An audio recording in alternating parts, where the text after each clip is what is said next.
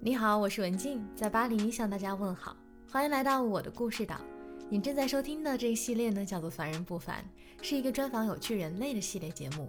在这里，你将会遇见成千上百种不一样的活法，以及这群不太平凡的人真实又平凡的一面。在这期的节目中，我给大家来讲一个完全没有运动天赋的姑娘的故事。更神奇的是，她做了八年的兼职单车教练。拿下了十三个全程的马拉松，天赋到底重不重要？跳出没有天赋的限制，我们的人生能够有多自由和开阔呢？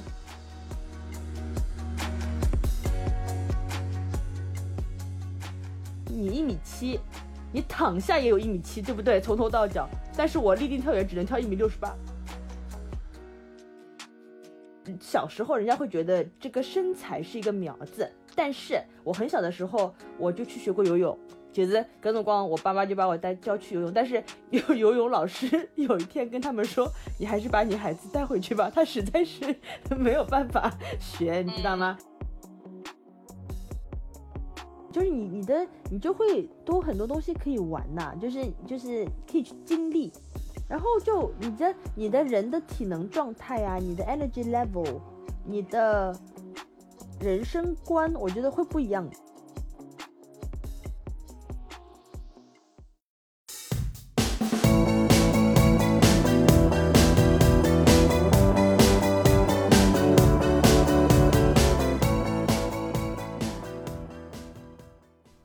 四年，十三个全马，三个半马，和大神比，这些数字没什么；不过和一般人比，这些数字还是挺闪耀的。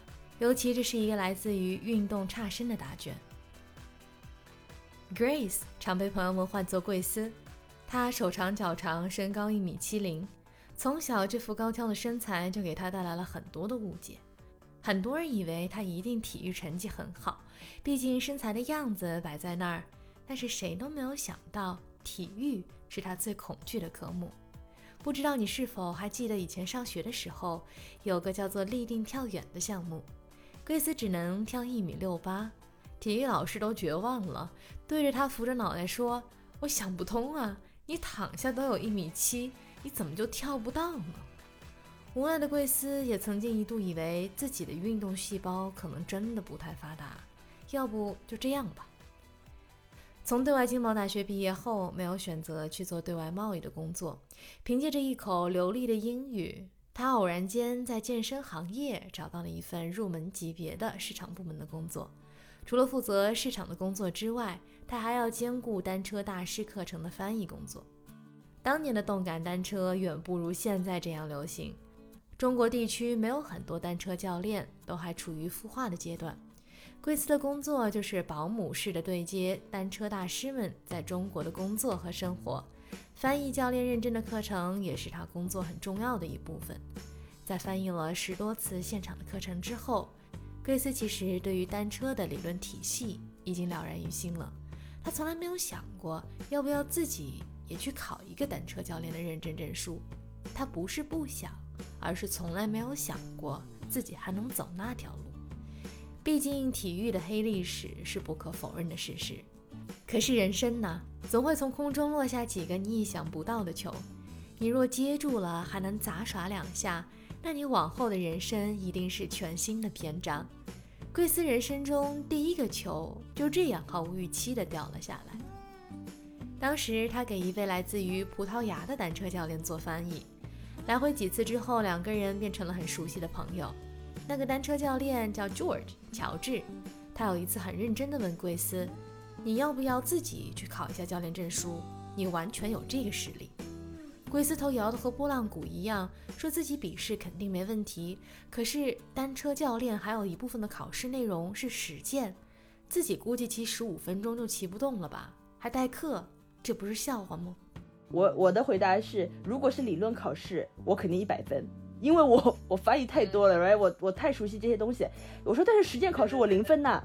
因为我我不能骑车的，我我说我没有可能在在单车上面骑一个小时哦四十五分钟，而且我不可能教课啊，因为教课是一个 totally different skill set，right？你要很自信，你要在人面前你要讲话，要要喊口令，要要要激励。我说这种事情我怎么可能做？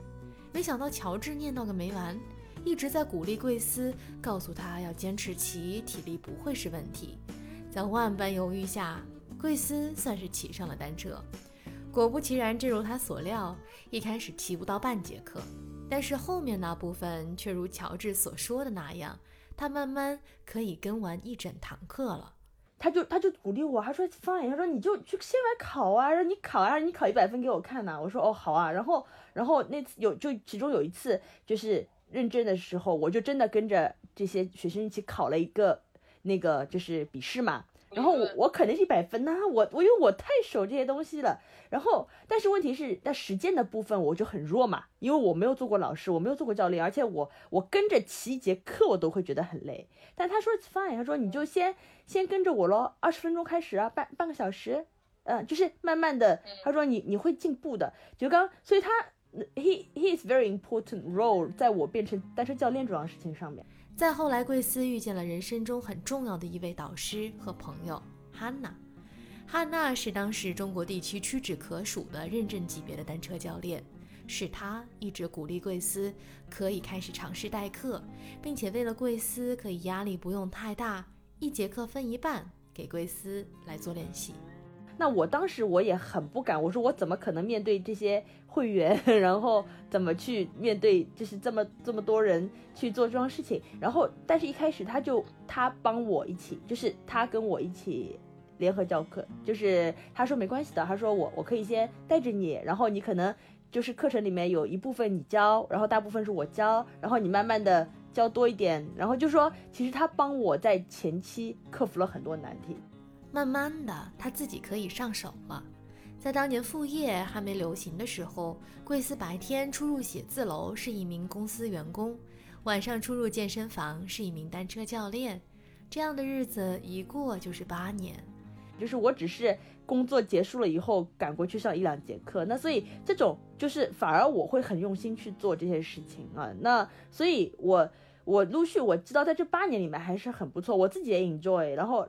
其实会员也也还是喜欢的，就是我在我后来在不同的健身房有在代课，就是他们都是很认可的，就觉得说，哎，Grace 是个蛮好的健身老师。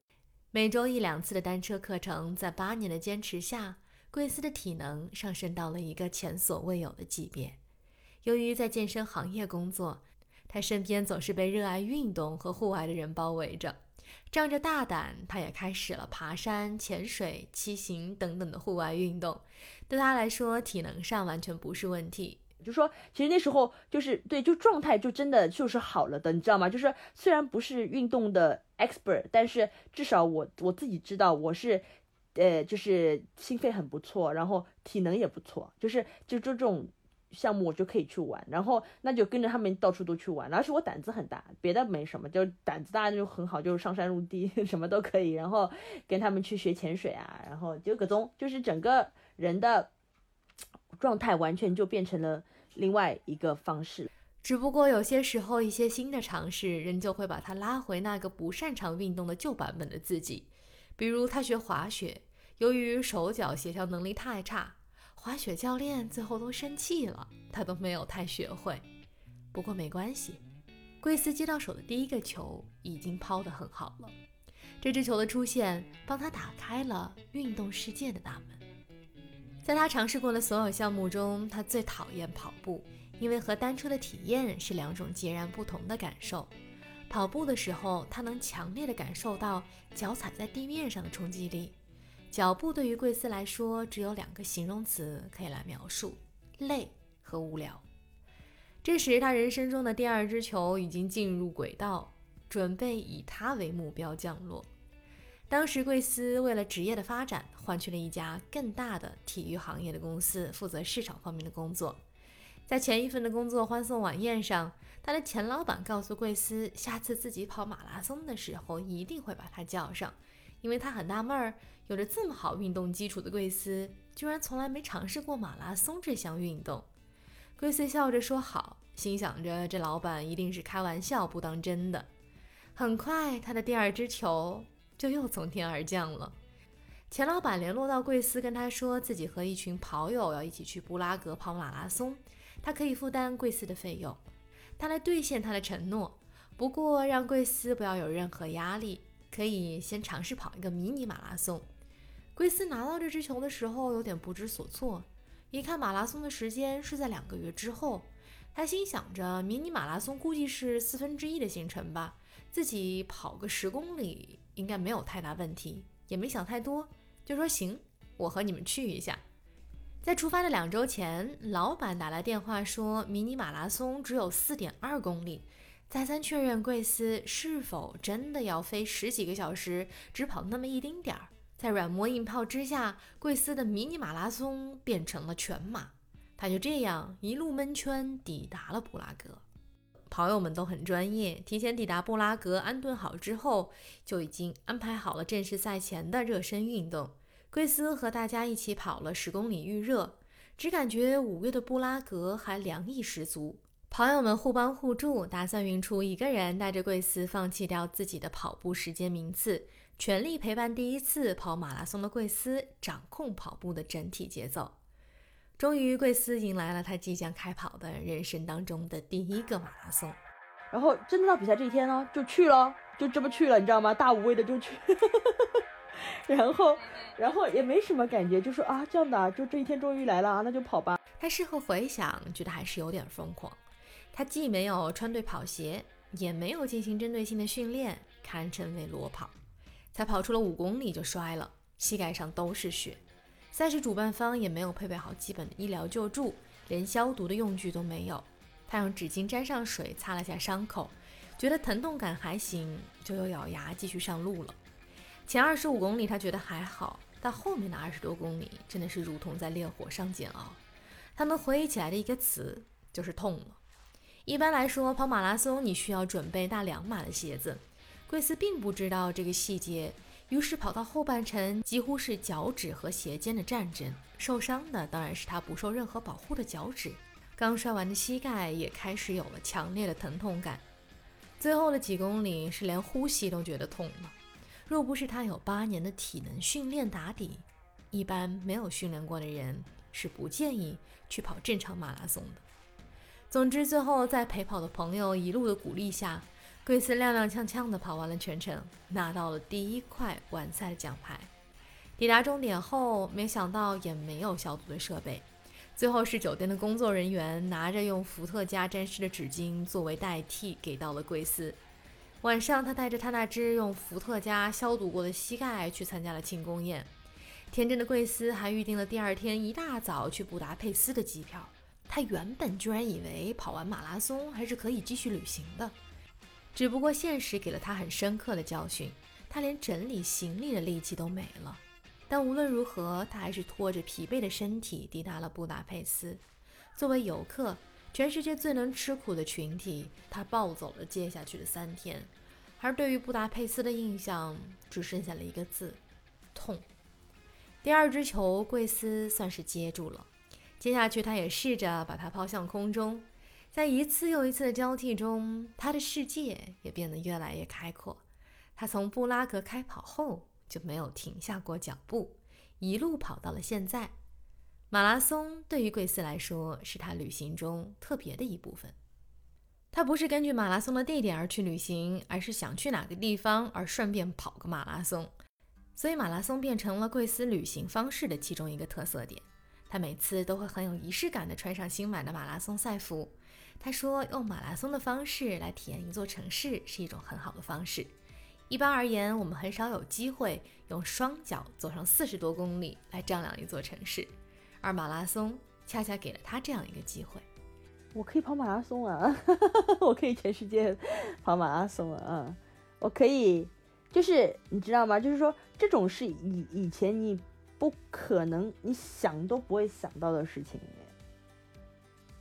就是说，它可以让你去享受很多不一样的人生和方式。他体验过在天安门起跑的感觉，他也体验过烟雨朦胧下的武汉，穿梭在湖畔和树林间，让他对武汉这座城市印象格外深刻。他感受过香港赛道的三隧三桥，一般的旅行是不会安排这样的行程的。他也在一天内用双脚穿越过三个欧洲的国家。这也是因为马拉松。用双脚丈量的不仅仅是各个城市的细节，更是用身体去经历不同气候下的极致感受。他跑过雨天的马拉松、海边暴晒的马拉松、冰冷刺骨的马拉松等等，每一次都是对自己身体的全新认识。有些时候和朋友们去旅行，白天朋友们逛街观赏，贵司去跑马拉松，晚上和姐妹们会合一起吃晚饭。大家都很难相信他刚跑完马拉松。正如他所说的，马拉松只是他旅行中的一部分。再后来，贵司也带动了身边的人一起加入了这项运动。这次他变成了那个抛球的人。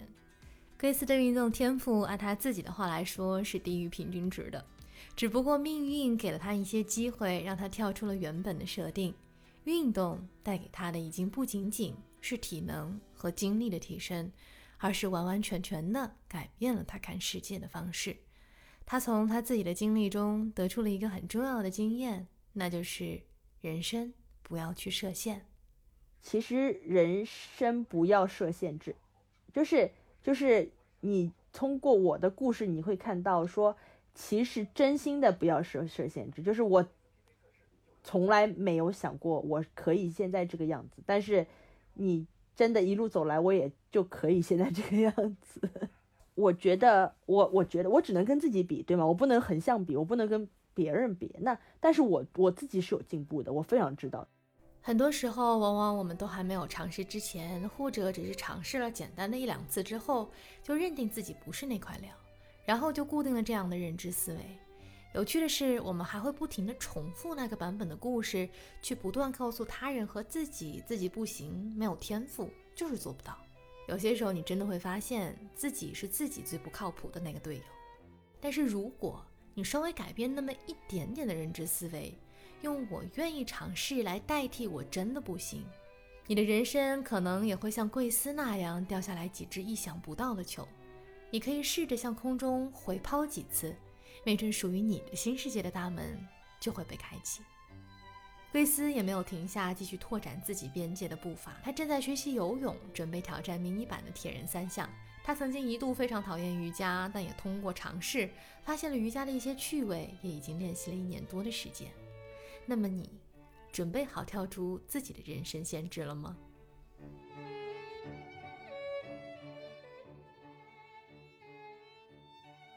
在十二月十二日，故事岛会举办第二次的公益讲座。这次分享的主人公呢是本片的这个主角贵司。贵司会围绕自己的人生不设限的这样一个主题来进行相关的探讨，会涉及体能和精力管理的相关话题，以及马拉松的一些知识。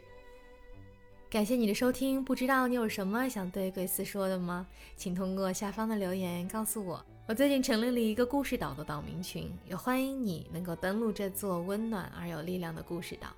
这座故事岛有许多神奇的故事和经历组成，不分国籍也不限年龄。